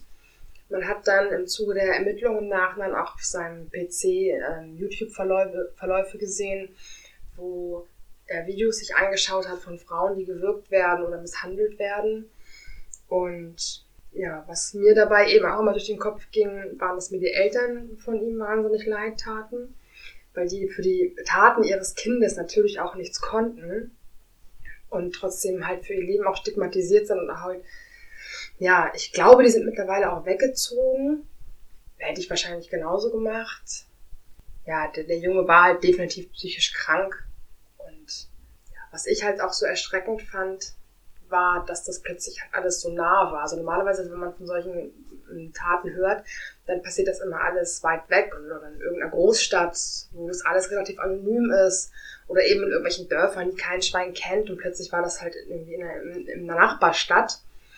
Und ähm, man, wie das halt so in kleinen Städten oder Dörfern ist, man kennt halt irgendwie über ein paar Ecken dann doch jeden und weiß ungefähr, wer die Person ist. Und das hat das Ganze so surreal gemacht, dass man mit den Personen plötzlich oder auch mit, mit Nahestehenden oder Angehörigen irgendwie in Kontakt stand und, und die Person halt auch wahrscheinlich auch schon mal gesehen hat, auch wenn man so persönlich mit ihr vielleicht gar keinen Kontakt hatte und trotzdem war das alles plötzlich so nah und das hat das Ganze so erschreckend gemacht. Der, der Junge selber wurde auch relativ schnell verurteilt. Ich meine Ende 2014 schon. Er ist dann zu neun Jahren Haft verurteilt worden mit anschließender Unterbringung in einem psychiatrischen Krankenhaus. Ich meine, das ist gut, dass das alles so schnell aufgeklärt wurde, aber das macht natürlich den Verlust auch nicht wieder wett. Ja, und das war, also ich fand es auch sehr berührend. Mm, auch während sie noch vermisst war, hat irgendwie die ganze Stadt mitgeholfen. Und sie war in der Freiwilligen Feuerwehr in Tornisch und hat da also da waren ganz viele Aktionen und, und, und Suchaufrufe und es war irgendwie sehr berührend zu sehen, wie plötzlich die ganze Stadt so zusammenwächst bei sowas. Und als sie dann auch tot aufgefunden wurde, waren eben auch wahnsinnig viele Mitleids- oder Beileidsbekundungen und die ganze Stadt war so, ja, auf der einen Seite total paralysiert, weil das alles so erschreckend war, aber auf der anderen Seite auch so solidarisch und das war irgendwie auch ein sehr berührendes Bild tatsächlich. Ja, das war mein Beitrag zu dem Ganzen und ich freue mich schon auf den fertigen Podcast und wünsche euch noch viel Spaß beim weiteren Zuhören. Ja, Kim, ähm, das ist tatsächlich auch wieder so ein Fall, der eigentlich fast nicht weniger bedrückend ist als ähm, die Sache, die uns Maria zum Beispiel erzählt hat. Ähm, ich kann mich hier tatsächlich, ich hat, musste wirklich ähm, deinen Beitrag mehrfach hören, weil ich hatte immer die ganze Zeit schwirrte mir im Kopf rum, irgendwoher kennst du das doch, was sie erzählt, irgendwoher kennst du das doch. Und dann ist es mir dann ähm, vorhin tatsächlich erst wirklich kurz bevor wir aufgezeichnet haben, ist es mir dann wirklich eingefallen, dass es ja auch groß in der Presse war, dieser Fall, äh, wo es da um das, äh, um, um das ermordete Mädchen ging und um wie sie dann auch noch den Freund interviewt haben und er gesagt hat, ja, kann sich auch nicht erklären. Ich glaube, er hat ja auch noch so ein paar falsche Indizien da eingestreut in diesen Fernsehinterviews. Und als ich dann tatsächlich herausgestellt habe, dass er selbst für diesen Mord verantwortlich war, Oh, also da hat sich, glaube ich, bei vielen Leuten der Magen mehrfach umgedreht. Ich weiß nicht, hast du das tatsächlich, kannst du dich noch erinnern daran? Das ist ja noch nicht so lange her, aber das war wirklich groß in der Presse damals, auch im Fernsehen viel. Ich kann mich dunkel dran erinnern, aber ich habe es wirklich nicht so richtig mitbekommen damals. Also mir kam es dann wieder bekannt vor, als Kim davon berichtet hat, aber so wirklich viel wusste ich darüber nicht. Also ich, es war dann, hat eine Glocke geklingelt, als sie sagte, der Mörder war erst 16 weil ich mich noch erinnern kann, dass mich das damals schon sehr überrascht hat, dass der auch noch minderjährig war, noch jünger als das Opfer sogar. Aber an Details oder an irgendwas anderes konnte ich mich dann nicht mehr erinnern. Aber ich habe es auch nicht so stark verfolgt. Ich war damals, habe mich, hab mich nur spezielle ähm, Verbrechensfälle interessiert, sagen wir es mal so. Das waren dann immer sehr spezielle Fälle, meistens mit Mord und sowas, wo dann wirklich auch irgendwie was war, wie eben der Satansmord oder sowas. Aber so kleinere Sachen in Anführungszeichen, die sind sehr häufig an mir vorbeigegangen. Ja, das muss man sich wirklich mal vorstellen, dass da wirklich der Tee, der kackfrech noch in die Kamera äh, lügt. Es ist schon, das hat, mich hatte das so ein bisschen, ich musste dann noch dann denken an das, was du in der, in der Erfurt-Folge erzählt hast, mit den Leuten, die da auch, auch äh, falsche Sachen einfach bewusst da in Interviews erzählt haben, aber dass hier wirklich auch noch der Mörder selbst äh, falsch, falsche Indizien streut äh, und, und einfach nicht mal rot wird beim Lügen in der Kamera, das ist schon, ist schon auch wieder so eine Sache für sich, ja. Ja, und vor allem, ähm, was mich auch sehr schockiert hat, war, dass der Mörder ja scheinbar keinerlei der, der Mörder war ja durch, also das, es zeigt ja, dass er Interviews gegeben hat, zeigt ja, dass ihm scheinbar nicht bewusst war, was er da getan hat, oder es war ihm total egal. Und ähm, wie Kim berichtet hat, er scheint ja auch irgendwie einen Würgefetisch gehabt zu haben. Er hat sich YouTube-Videos angeschaut von Frauen, die gewürgt werden, hat als Kind schon äh, Mitschüler oder, oder andere Kinder gewürgt. Also irgendwie scheint ja da eine gewisse Faszination ähm, beim Würgen entstanden zu sein, was ich auch sehr, sehr komisch finde. Also auch das zeugt ja schon von einer schweren psychischen Störung, wenn ich Spaß dran habe zuzuschauen, wie Frauen gewürgt werden oder wie Menschen gewürgt werden oder selber dann auch irgendwie versucht, Leuten die Luft abzudrücken. Ja, definitiv. So, wir kommen jetzt zu unserem nächsten Programmteil für die heutige Sondersendung. Und zwar haben wir uns quasi in unser fiktives Studio einen Gast eingeladen. Und zwar ist die liebe Anna bei uns. Hallo Anna. Hallöchen. Hallo Anna. Ähm, das hat einen bestimmten Grund, warum du heute hier bist, Anna. Erzähl doch mal. Warum bist du heute bei uns und worüber möchtest du mit uns reden? Das klingt fast wie bei Domian, ne? so ein bisschen und nicht ganz psycho, ja. Ähm, ja, ich habe ähm, auch einen, einen, kleinen Teil beizutragen. Ich habe in meinem Leben leider auch einen Kontakt gehabt mit einem Verbrechen, was bei uns im engeren Freundeskreis war. Und ja, der, der Täter wurde dann auch verhaftet, also es ging durchaus auch durch die Medien. Und das wollte ich eben ganz gerne mal mit euch teilen. Wie, wie alt warst du da, als das passiert ist, generell dieser ganze Vorfall? Ja, das ist, ist natürlich ein längerer Zeitraum, wie der, wie der Fall dann durch die Medien ging, wo der Täter dann verhaftet wurde. Da war ich elf, das war 2001, ich bin äh, 90er Baujahr. Und ja, also bin ich, bin ich gerade elf geworden, das war ganz, ganz frisch elf, genau. Das war im Januar 2001. Ähm, ich erzähle vielleicht einfach mal, es war so, dass die Sophia Wendt hieß das Mädchen, wurde in Berlin wohl entführt. Das war der 4. Januar 2001. Die war auf dem Heimweg vom Schulhort wurde dann keine 100 Meter von ihrem Elternhaus von einem, von einem Täter, der mir dann eben bekannt war, ähm, angesprochen, wurde bedroht, wenn sie schreien würde, würde er ein Messer ziehen und er hat sie dann ein Stück die Straße runtergezerrt und hat sie auch in sein Auto gestoßen. Ist dann mit ihr in seine Wohnung gefahren und hat sie dann äh, drei Tage lang in seiner Einzimmerwohnung festgehalten. Er hat da wohl dann mit ihr auch gespielt und sich auch recht mit dem Kind befasst. Also sie durfte Fernsehen, sie hat perverserweise sogar die eigene Fahndung quasi im Fernsehen live mitverfolgen können. Sie hat ihre Fotos gesehen, wie nach ihr gesucht wurde. Sie hat ihre Eltern gesehen, die an den äh, Täter appelliert haben, er möchte doch das Kind freilassen. Und ja, hat ihr so aber jetzt auch zu essen gekocht und hat im Endeffekt mit ihr eine heile Welt gespielt. Ähm, während Nächten hat sie bei ihm im Bett wohl schlafen müssen, hat sie dann später berichtet. Und er hat dann auch versucht, sich an ihr zu vergehen, ist dann, ja, hat dann im Endeffekt abgebrochen, weil das Mädchen sich halt gewehrt hat, weil es schrien hat, weil es Schmerzen hatte. Ne? Ähm, ja, alles, alles recht heftig natürlich. Ähm, also er hat, er hat quasi, nur dass ich das richtig verstehe, er hat quasi so getan, als wäre er mit dem Mädchen in einer eheähnlichen Gemeinschaft. Also ja, genau, Beziehung. richtig. Das, das war wohl immer das, wie, wie er das gesehen hatte. Also da haben sie dann später im, im Urteil auch gesagt, dass er ähm, so eine falsche Harmonie gesucht hat. Er hatte in den, in den Mädchen irgendwie sowohl eigenes Kind als auch ähm, Sexualpartnerin im Endeffekt gesehen. Das ist halt einfach, ne? Ist, ich, ich glaube, Pädophile sind generell nie ganz sauber, natürlich nicht. Und er hat da eine, eine extreme Störung wohl gehabt. So klingt es auch, ja. Naja, und dann hat er sie am, am 8. Januar, also quasi dann ja im Endeffekt vier Tage später, oder besser gesagt vier, vier Nächte später, hat er dann wohl aufgrund von der Öffentlichkeitsfahndung, die gelaufen ist, recht Bammel bekommen und hat sie dann in der Nähe von der Polizeiwache ausgesetzt und hat eben gesagt, sie soll da hingehen. Und sie hat sich dann da auch gemeldet und hat eben gesagt, dass sie eben die Sophia ist und dass sie gesucht wird. Und konnte sich dann aber auch noch an viele Details erinnern. Also sie wusste, wie er aussah natürlich. Er hat sich ja auch nicht vermummt. Sie wusste auch, wo er sie, hin, äh, ja, wo er sie hingebracht hatte und hat dann die Polizisten auch relativ schnell halt natürlich auf seine Spur geführt. Das war jetzt halt auch überhaupt nicht durchdacht, ist klar. Mhm. Ähm, der hatte damals in einem Plattenbau in Berlin-Hellersdorf wohl gewohnt. Ähm, wurde dann halt klar, es ist äh, Berto B. wurde in den Nachrichten ähm, dann abgekürzt. 36 ähm, Jahre, gelernter Schlosser und wurde dann auch relativ schnell dann auch festgenommen. Man hatte dann noch eine Öffentlichkeitsfahndung generell noch gemacht, wie, dann die, wie die Daten dann bekannt waren und haben, haben sie halt versucht, quasi rauszufinden, ob es da noch weitere Opfer gab. Die haben dann ähm, Aufrufe gestartet, dass sich da noch jemand melden soll, wenn da irgendwann mal was war, weil sie schon vermutet haben, dass da halt auch mehr Fälle dahinter steckten. Ja, es ist ja selten, dass es, dass es wirklich ein Einzeltäter ist, gerade wenn es in diese Verbrechensrichtung ging. Und hat sich da jemand gemeldet? Da hat sich dann tatsächlich jemand gemeldet. Da gab es dann noch einen Fall von Bianca M. Ähm, das war wohl 1997, also vier Jahre vorher schon. Und die hatte, das ist auch echt, also da, da wird es einem anders, die hatte aus dem äh, Treppenhaus von ihrem eigenen Mehrfamilienhaus quasi direkt entführt. Also quasi okay. in das Haus, sie war da vor der elterlichen Wohnung und da hat er sie dann entführt, hatte einen Tag mit ihr verbracht, hat sie auch in, ihre, in, in seine Wohnung gebracht und hat sie dann an dem Parkplatz wieder freigelassen und hat ihr noch gedroht, wenn sie irgendwem was erzählt, dann äh, holt er sie wieder. Sie hat es dann trotzdem ihren Eltern erzählt, es ist auch zur Anzeige gebracht worden, aber sie konnte nicht genug Daten sagen, als dass er ja, gefasst hätte werden können.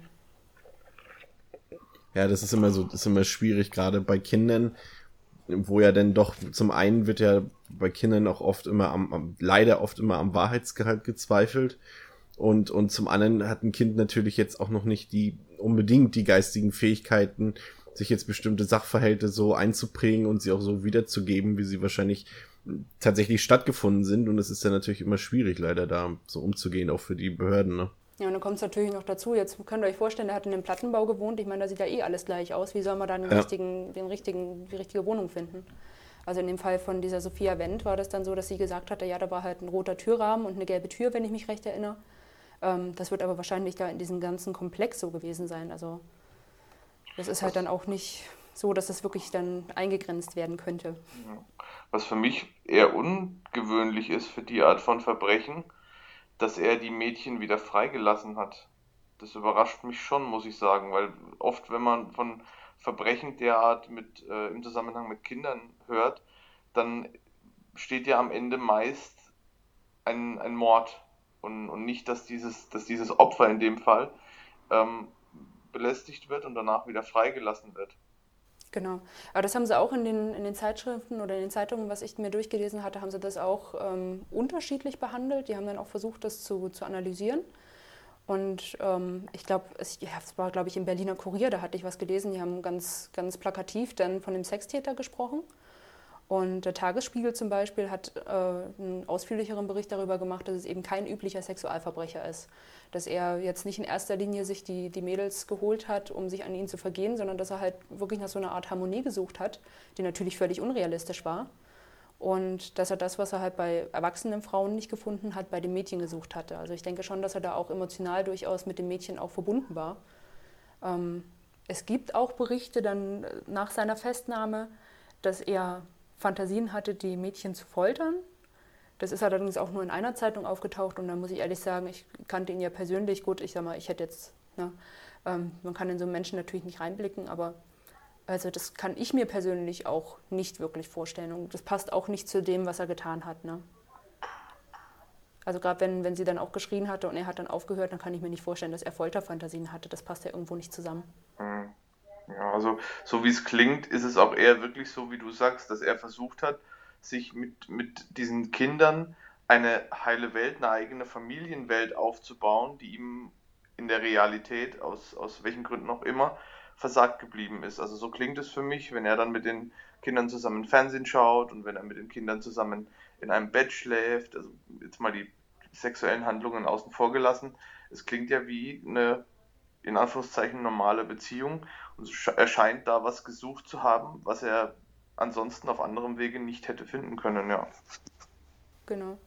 Und es wurde tatsächlich dann auch im Urteil be, äh, berücksichtigt. Da hieß es dann auch, die äh, sexuellen Handlungen hätten im unteren Bereich gelegen, was auch immer das für eine Definition sein soll. Aber dass er sich halt in, in erster Linie auch gut um die Mädchen gekümmert hat, das, das klingt auch total bescheuert. Ne? Ich meine, er hat sie entführt, er hat äh, Freiheitsberaubung damit ja auch begangen, er hat sie auch bedroht und misshandelt. Also ich weiß nicht, wie man da noch sagen kann, er hat die Mädchen gut behandelt, aber so war es wohl im, im Urteil, ähm, weil er ihnen eben auch zu essen gekocht hat und weil er mit ihnen gespielt hat. Ähm, zu seiner Persönlichkeit wurde dann im Urteil oder als Begründung dann eben gesagt, dass er sehr, sehr ich-bezogen war, dass er keine, ja, dass er nicht empathiefähig war und mhm. dass er auch schon wegen Depressionen mehrfach in Behandlung gewesen ist und deswegen wurde das Strafmaß dann auch auf, ich glaube, fünf Jahre festgelegt. Gefordert waren neun von der Staatsanwaltschaft. Ähm, die Richterin hat dann aber auch gleich gesagt, er wird danach auf jeden Fall in psychiatrische Behandlung auch und auch in geschlossene, also nach den fünf Jahren Haft, dass er da nicht auf freien Fuß kommt. Ähm, schon mal gleich vorweg gefragt, ist er heute noch dort eingewiesen? Nein, ist er nicht mehr. Er ist, ähm, er ist dann 2006, wo dann die fünf Jahre rum waren, hat er dann eben offenbar nochmal gesagt bekommen, dass er definitiv nicht mehr rauskommt. Er hat sich auch während der Haft nicht äh, auf die Therapien eingelassen. Die geben solchen Tätern dann wohl ähm, ja, Hormonspritzen, um diese, diese fehlgeleitete Lust irgendwie einzudämmen. Und da hat er sich auch geweigert, die zu empfangen und hat dann im ja, im Gefängnis noch 2006 hat er dann Selbstmord begangen. Er hat sich dann erhängt und hat wohl einen Abschiedsbrief hinterlassen, wo dann drin stand, dass er sich seine Lust nicht wegtherapieren lässt. Ja, Im Endeffekt, ja, ich sag mal, wenn er sich wirklich nicht therapieren lassen kann, ja, möchte, ist es, glaube ich, der einzige Weg. Also so, so traurig das für ich Angehörige wollt, ich ist. Ich wollte sagen, da fehlt, da fehlt dann sozusagen so diese Selbstreflexion, dass da was Falsches stattfindet. Oder klar, aus seiner Sicht wird wahrscheinlich daran auch nichts Falsches sein. Das ist halt das, wenn einer das reflektieren kann, dann würde er sich behandeln lassen und so sieht er halt keinen Ausweg. Ja, das ist zumindest, es klingt natürlich drastisch, aber es ist in dem Sinne ja schon fast dann nachvollziehbar, ja. Also, Schritt. Was, was, was auch meines Erachtens ein, eine, in, in Anführungszeichen logischer äh, Schlussfolgerung wäre, dass er sich gerade deswegen erhängt hat. Vielleicht war ihm ja bewusst, dass das, was er fühlt und das, was er ist, äh, therapiert werden muss und so nicht fortbestehen kann. Und vielleicht war ihm das so weit bewusst, dass er gesagt hat, okay, ähm, ich möchte nicht anders leben. Das ist für mich die einzige Art und Weise zu leben. Und wenn ja. ich in dieser Art und Weise nicht leben, weiterleben darf und man versucht, mich da umzudrehen, dann ähm, entscheide ich mich eben gegen das Weiterleben. Das wäre natürlich noch die andere Seite, aber da ist es ja, wird wahrscheinlich, ist wahrscheinlich schwierig noch. Aber ich muss sagen, das ist auch genauso, wie, wie ich sehe. Ne? Also das da habe ich mir schon auch so zusammengesponnen, ähm, ja, dass, dass man das vielleicht dann so auch empfindet. Und ich muss auch sagen, wenn ich jetzt heutzutage an ihn denke, ähm, habe ich jetzt nicht so dieses, oh, ich, ich hasse diesen Typen und man muss alle Kinderschänder töten oder irgendwas, sondern ich habe tatsächlich auch eher so diesen Aspekt im Kopf, dass, dass es halt einfach krank ist. Ne? Und ja, also ich, ich kann da nicht mit, mit so purem Hass entgegentreten, wie es mir manchmal entgegenkommt, wenn ich diese Geschichte erzähle. Weil ich einfach denke, er ist halt sehr, sehr krank gewesen. Er hat eine psychische Störung gehabt, eine sehr schwere. Ähm, ja, er hatte dann wohl auch zur Urteilsverkündung noch ein bisschen so selbst aus seinem, seinem Leben erzählt, so quasi um sich zu rechtfertigen wahrscheinlich, so empfinde ich das zumindest. Und hat er dann eben auch erzählt, dass er sich in seiner Familie nicht geliebt gefühlt hat. Er hatte wohl ein sehr unterkühltes Verhältnis zur eigenen Mutter. Das ist ja immer schon mal ähm, ja, so, so fast schon filmmäßig, wie sich die Leute das immer zusammenspinnen auch. Und hat eben auch erzählt, er hätte keine Freunde gefunden angeblich, soll er das gesagt haben. Und äh, zwei Beziehungen seien gescheitert, weil die Frauen nicht seinen Vorstellungen entsprachen. Ja, im Endeffekt hat er ein psychologisches Gutachten ergeben, dass er eben eine schwere Persönlichkeitsstörung hatte das ist ja auch so ein Punkt, wo man, ich will jetzt da auch gar nicht ein großes Fass aufmachen jetzt mit dem, was ich jetzt sage, aber das ist ja auch immer sowas, was so unausgesprochen auch für viele allerdings nicht nachvollziehbar über solchen Fällen spricht, ist, dass man in, in solchen Fällen, wo der Täter halt wirklich nachweislich krank ist und in dem Sinne auch vielleicht einfach auch, was heißt vielleicht, in dem Sinne auch nichts dafür kann, dass man zumindest unterschwellig theoretisch ja auch Mitleid haben könnte, müsste. Ich sage das jetzt mal bewusst in Anführungszeichen, ähm, weil das halt verpönt ist in der Öffentlichkeit, aber letztendlich ist, sind die Leute krank und mit kranken Leuten kann man Mitleid haben. Dass natürlich daraus dann ähm, eine Gewalttat entsteht, ist dann wieder eine ganz andere Sache, die natürlich auch absolut bestraft gehört und die natürlich auch äh, ja geahndet gehört. Genau, aber, aber, aber der Täter selbst ist ja in dem Sinne halt auch ein Opfer seiner Gesundheit. Aber ich will das auch gar nicht zu doll ausführen, weil letztendlich sollten immer die Opfer im Vordergrund stehen und auch das Mitleid für die Opfer im Vordergrund stehen. Aber in dem Sinne ist es halt wirklich so eine, das ist halt so eine schwierige Sache, über die man wenig redet. Das wollte ich damit sagen, weil letztendlich ist er ja trotzdem bemitleidenswert in dem Sinne. Ich weiß nicht, wie ihr das seht, aber gerade als Betroffene. Also gerade, dass, dass, die, ja, dass die Opfer. Anna, du darfst gerne.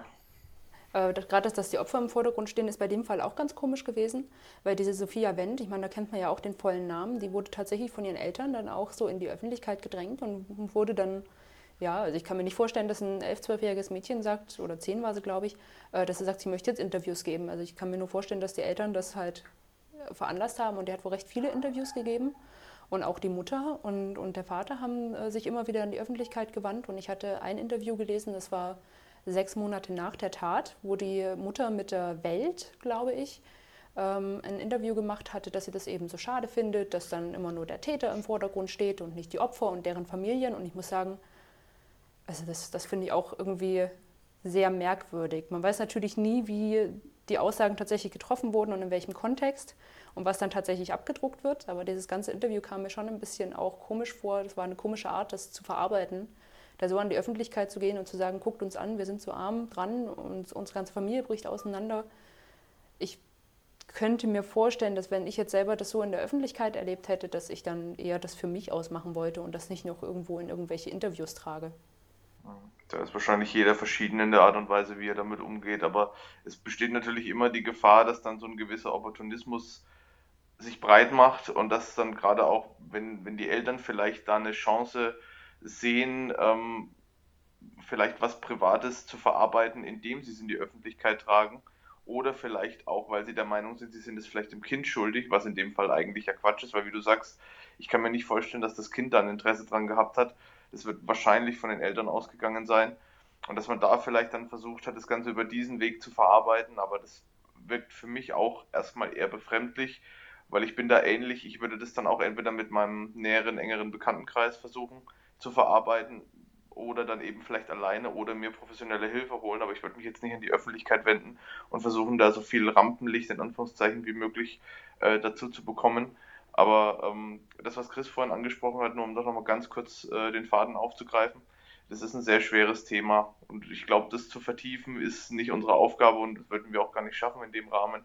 Aber letztlich geht es ja immer darum, Opferschutz gegen äh, Tätertherapie, äh, Therapie also sprich Hilfe für den Täter steht immer so ein bisschen dem Schutz der Opfer gegenüber. Ich hatte da diesbezüglich mal ein Gespräch mit einer angehenden Kriminalbiologin, die da auch äh, sehr viel dazu erzählt hat, weil sie sich mit dem Thema sehr stark beschäftigt hat. Und die hat auch gesagt, dass viele, viele Leute in Deutschland solche Neigungen verspüren oder auch generell und damit einfach häufig äh, ganz alleine dastehen. Die haben niemanden, an den sie sich wenden können, die haben keine Anlaufstelle, die, die merken das vielleicht, denen wird es bewusst und die sagen, ich will dagegen ankämpfen und es, es ist einfach nichts da, wo man sich einfach hinwenden kann. Es gibt keine Stelle, es gibt so gut wie nichts, wo man vielleicht vorurteilsfrei und auch ähm, ja, also auch anonym und, und, und ganz offen über sowas reden kann und wo dann gesagt wird, okay, wir versuchen dir zu helfen, eben damit du nicht zum Täter wirst. Da gibt es, glaube ich, eine Initiative, die heißt auch irgendwie so ähnlich, äh, äh, nicht zum Täter werden oder sowas. Und da, da geht es dann eben hauptsächlich um Vorbeugung und Prävention. Aber sie hat eben auch gemeint, es wird da einfach noch viel zu wenig gemacht und es wird in der Gesellschaft viel zu wenig drüber gesprochen. Und ich denke, wenn man das Thema viel stärker auch mal in die Öffentlichkeit bringen würde und darüber sprechen würde, würde das vielleicht schon dazu beitragen, dass solchen Leuten eher geholfen werden kann und dass es dann eben auch im Umkehrschluss nicht zu den Verbrechen kommt. Ja. Ähm, Anna, gehen wir mal ein bisschen über zu dem, was du jetzt persönlich im Zusammenhang mit diesem Fall erlebt hast. Was kannst du uns da erzählen? Ja, es ist äh, natürlich so, dass ja in dieser Aussage von ihm, zumindest in der Zeitung, gesagt wurde, er hätte keine Freunde gefunden. Das äh, ist so definitiv nicht wahr, weil er sehr eng mit meinem Vater befreundet war. Bereits vor meiner Geburt haben die sich kennengelernt. Ich meine, mein Vater hatte mal gesagt, dass die sich über die Armee damals, also NVA noch, das war ja, mhm. ähm, meine Eltern haben in Leipzig gelebt, der Berto eben in Berlin. Und darüber haben die sich wohl kennengelernt und es hat sich auch eine recht enge Freundschaft entwickelt. Das ging so weit, dass Berthe sogar mit uns im Familienurlaub war. Also es gibt Bilder von mir, da sitze ich mit drei Jahren bei ihm auf den Schultern, ähm, wo wir alle schön in die Kamera strahlen. Das ist auch irgendwie sehr ja, komisch so im Nachhinein. Ich muss auch sagen, ich, ich sehe das wirklich mit so viel Abstand, dass ich das eigentlich ja, so sehe, als würde ich da fremde Leute drauf sehen. Ne? Also es ist ganz, ganz merkwürdig auch so das Gefühl, so solche Fotos zu haben.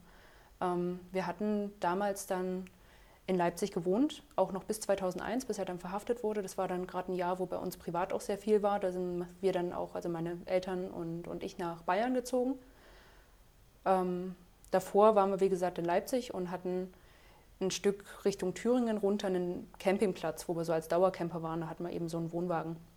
Und auch so eine kleine Gemeinschaft, mit dem wir da halt regelmäßig uns umgeben haben auf diesem Campingplatz. Das war ganz gemischt. Da waren ein altes Ehepaar mit Kindern, ähm, ähm, also mit Enkelkindern, dann junge Familien. Da war eine Gruppe von Studenten, mit denen man sich so regelmäßig, also gerade meine Eltern halt da regelmäßig getroffen haben.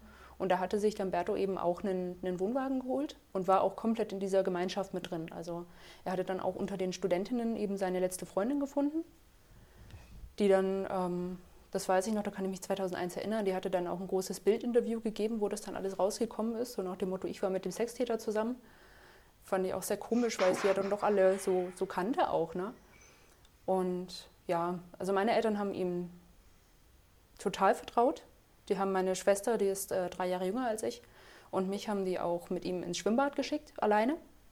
Das war mhm. für sie völlig selbstverständlich, weil er halt einfach, wie gesagt, schon vor meiner Geburt dabei war und ähm, halt einfach, ja, für mich fast schon wie, wie, so, ein, wie so eine Form von Patenonkel. Ne?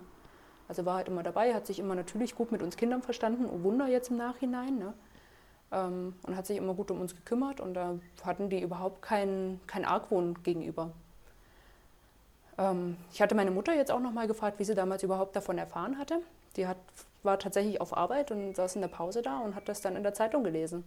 Also war große Schlagzeile, dass sie den jetzt gefasst haben und sie konnten natürlich auch überhaupt nicht fassen, dass das jetzt quasi, ich sage jetzt mal in Anführungszeichen, unser Berto ist.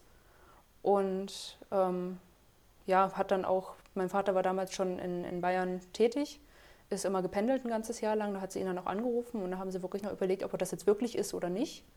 Und wussten natürlich auch gar nicht, wie sie damit umgehen sollen. Ähm, hatten dann uns, uns Kinder dann nach einer Weile, nach ein paar Tagen Bedenkzeit wahrscheinlich, dann an den, am Tisch versammelt und haben uns das eben auch erzählt, haben uns die Zeitungsartikel vorgelegt. Versucht uns das relativ vorsichtig beizubringen. Da habe ich aber ehrlich gesagt kaum Erinnerung dran, was da jetzt genau der Wortlaut war. Ich weiß noch, dass sie uns dann auch gefragt haben, ob er sich uns jemals genähert hat. Und wir haben beide damals verneint. Bei meiner Schwester war tatsächlich wohl auch nie was. Ähm, bei mir sah das leider ein bisschen anders aus. Also ich war vielleicht so sechs, also so 1996 rum muss das angefangen haben. Da waren wir eben auch auf diesem Campingplatz und dann wurde ich auch öfter mal mit ihm auf Nachtwanderungen geschickt, weil das ja so eine lustige, einfach ne, so als, als lustiger Ausflug gedacht war. War so ein kleiner Ich See. fand es nie lustig, auch nicht auf Klassenfahrten. Hm. Doch, ich, ich fand das, also ich muss halt sagen, ich war danach auch nochmal in, in Ferienlagern und so. Ich habe danach auch immer noch Nachtwanderungen gemacht. also ja, aber gut. Ähm, ja, nee, also wir fanden, wir fanden das wirklich toll und wir hatten da eben so einen kleinen See und da bin ich dann mit ihm rumgelaufen und da ging es dann los, dass ich mich dann bei ihm auf den Schoß setzen sollte. Und er hat ja so und so immer den Körperkontakt gesucht. Ne? Deswegen war das auch jetzt nicht komisch für mich. Und dann hat er aber angefangen, mir halt auch unter der Kleidung, mich auch unter der Kleidung zu berühren und das halt auch im Intimbereich und hat mir dann immer erzählt, das macht er, weil er mich so gern hat und weil ich so was Besonderes für ihn bin. Und ich, ja, ich habe das schlichtweg noch gar nicht verstanden. Ich wusste schon, das ist komisch, aber ich habe es in dem Moment nicht als, als Missbrauch aufgefasst. Ne? Ja, ich habe das meinen Eltern dann auch erst erzählt, da war ich dann 15, irgendwann mal in dem Streitgespräch. Ja. Also das hat schon auch eine Zeit gedauert, bis ich es dann auch erkannt habe, dass es ein Missbrauch war und bis ich das auch dann meinen Eltern gesagt habe. Und ich meine, 15, das war dann 2005. Das war dann, da war er ja dann schon im Gefängnis, da haben wir dann natürlich auch nicht mehr viel gemacht. Ne? Es ist ja auch, dass, dass du gerade in dem Alter, in dem das passiert ist, ähm, kannst du ja in dem Sinne gar nicht wissen, wie man eine, eine Liebe oder Sexualität äh, im normalen Umständen, in, einer normalen Umwelt auslebt. Und deswegen konntest du ja eigentlich auch gar nicht verstehen, dass das unbedingt, was er da macht, falsch ist. Wenn, du hast ja gerade gesagt, er hat gesagt, ja, weil du was Besonderes bist oder weil er dich so gerne hat, da hat er ja wahrscheinlich nicht mal mit gelogen mit dieser Begründung. Hast du, Anna, ähm, als du das erfahren hast, du warst elf, hast du gesagt, ne? 2001, als deine Eltern dir das dann erzählt haben, Hast du dich da in dem Moment sofort daran wieder zurückerinnert, an dieses eine Erlebnis, oder hat es eine Zeit gedauert, bis du dann sozusagen wieder äh, darauf kamst und bis dir das dann bewusst geworden ist? War das dann zu dem Zeitpunkt oder später dann? Also zum einen war das äh, nicht nur das eine Erlebnis, wir haben diese Nachtwanderung öfter gemacht und die hat er dafür gerne genutzt. Ähm, das ging über zwei Jahre oder so bestimmt. Das ist wirklich ganz, ganz weit weg in meiner Erinnerung, weil ich einfach auch so jung war. Und das ja in dem Moment gar nicht, also ich fand es zwar komisch, aber ich habe es jetzt ja nicht als so bemerkenswert empfunden, ja. Hm. Das ist, denke ich, auch ganz gut, weil dadurch bin ich wahrscheinlich nicht traumatisiert. Hätte ich gewusst, er macht das jetzt das, und das ist falsch und vielleicht noch gegen meinen Willen. Natürlich war es gegen meinen Willen. Er hat mich auch währenddessen immer gefragt, ob mir das gefällt. Und ich habe immer gesagt, ne, so nach dem Motto, was soll das? Aber ich habe, ja, ich war sechs, ne? Also was, was will man dazu sagen? Ich habe halt überhaupt nicht reagieren können, richtig. Und ja, also ich habe mich schon direkt dran zurückerinnert, aber ich habe es ganz schnell wieder verdrängt. Ich glaube, mit elf Jahren habe ich da wirklich einfach so nach dem Motto gehandelt, wenn ich das jetzt nicht ausspreche, dann ist das auch nicht passiert und dann muss ich mich nicht damit auseinandersetzen und damit bin ich auch ganz gut gefahren. Wir sind dann ja Als ohnehin umgezogen und es gab halt bei mir im Leben dann natürlich die komplette Änderung, neuer Freundeskreis, neuer Umkreis, alles neu. Und ähm, ja, das war wirklich unmittelbar davor. Ich glaube, wir saßen sogar noch zwischen Umzugskartons, wie das dann alles ähm, rauskam. Ähm, ja, dass ich das dann einfach wirklich gut verdrängen konnte. Hatte das denn irgendwelche Konsequenzen für dich, als du dann drüber geredet hast? Also, oder hat es generell auf, auf dein Leben oder auf irgendein Leben Konsequenzen noch gehabt? Ähm, es wird auf jeden Fall jetzt, ich bin mittlerweile Mutter, ich habe einen neun Monate alten Sohn. Ähm, es hat sich insofern bemerkbar gemacht, dass ich, wie ich erfahren habe, dass ich schwanger bin, Albträume davon hatte. Das hatte ich vorher nicht. Einfach weil ich halt die Befürchtung hatte, dass ich ein Mädchen auch bekomme und aus dem das Gleiche passiert. Ähm, was natürlich total auch Blödsinn ist, das ist klar, weil Jungs sind ja davor beim besten Willen nicht gefeit. Es gibt ja ganz, ganz viele Jungs auch, die da Opfer werden. Aber weil, ich nehme an, weil es mir halt als Mädchen passiert ist, dass ich da einfach eine größere Angst hatte. Wie dann ähm, klar war, dass wir einen Jungen bekommen, waren die Albträume eigentlich auch weg.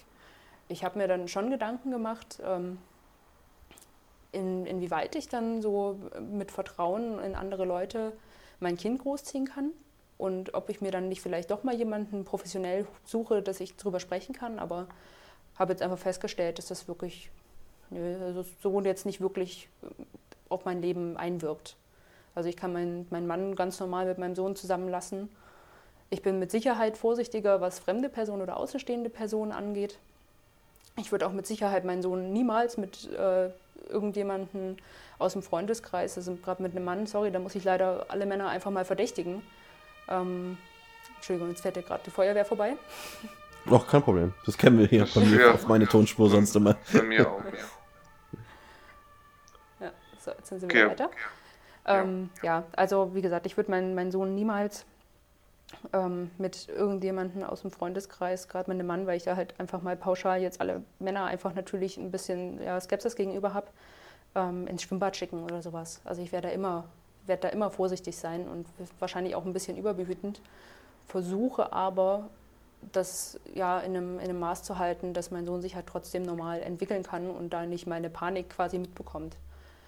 Es ist ja auch halt so, dass, dass du, dass es ja wirklich so ist, dass es halt gerade, wie gerade in deinem Fall halt dann wirklich auch ein, ein Familienfreund sein kann. Ich hatte ja, ich weiß gar nicht, ob ich Dominik, ich weiß nicht, ob ich die Geschichte schon mal erzählt hatte bei uns oder ähm, hatte ich das schon mal mit meinem Fußballtrainer erzählt? Oder war es die Geschichte, die ich bei der letzten Sondersendung nicht erzählen mm, wollte? Das hattest du mir mal erzählt. Ich weiß nicht, ob du es auch äh, im Cast mal erzählt hast. Also ich, also ich weiß nur was von einem Fußballtrainer, der dann äh, mit einem Jungen in Flagranti erwischt wurde. Ob das jetzt von dir war, weiß ich nicht mehr. Das ist gut, dass du das als Hörerin besser weißt als ja. ich, ja. ich äh, weiß, ja, okay, aber das ist ja, genau, da brauche ich die Geschichte ja nicht nochmal erzählen.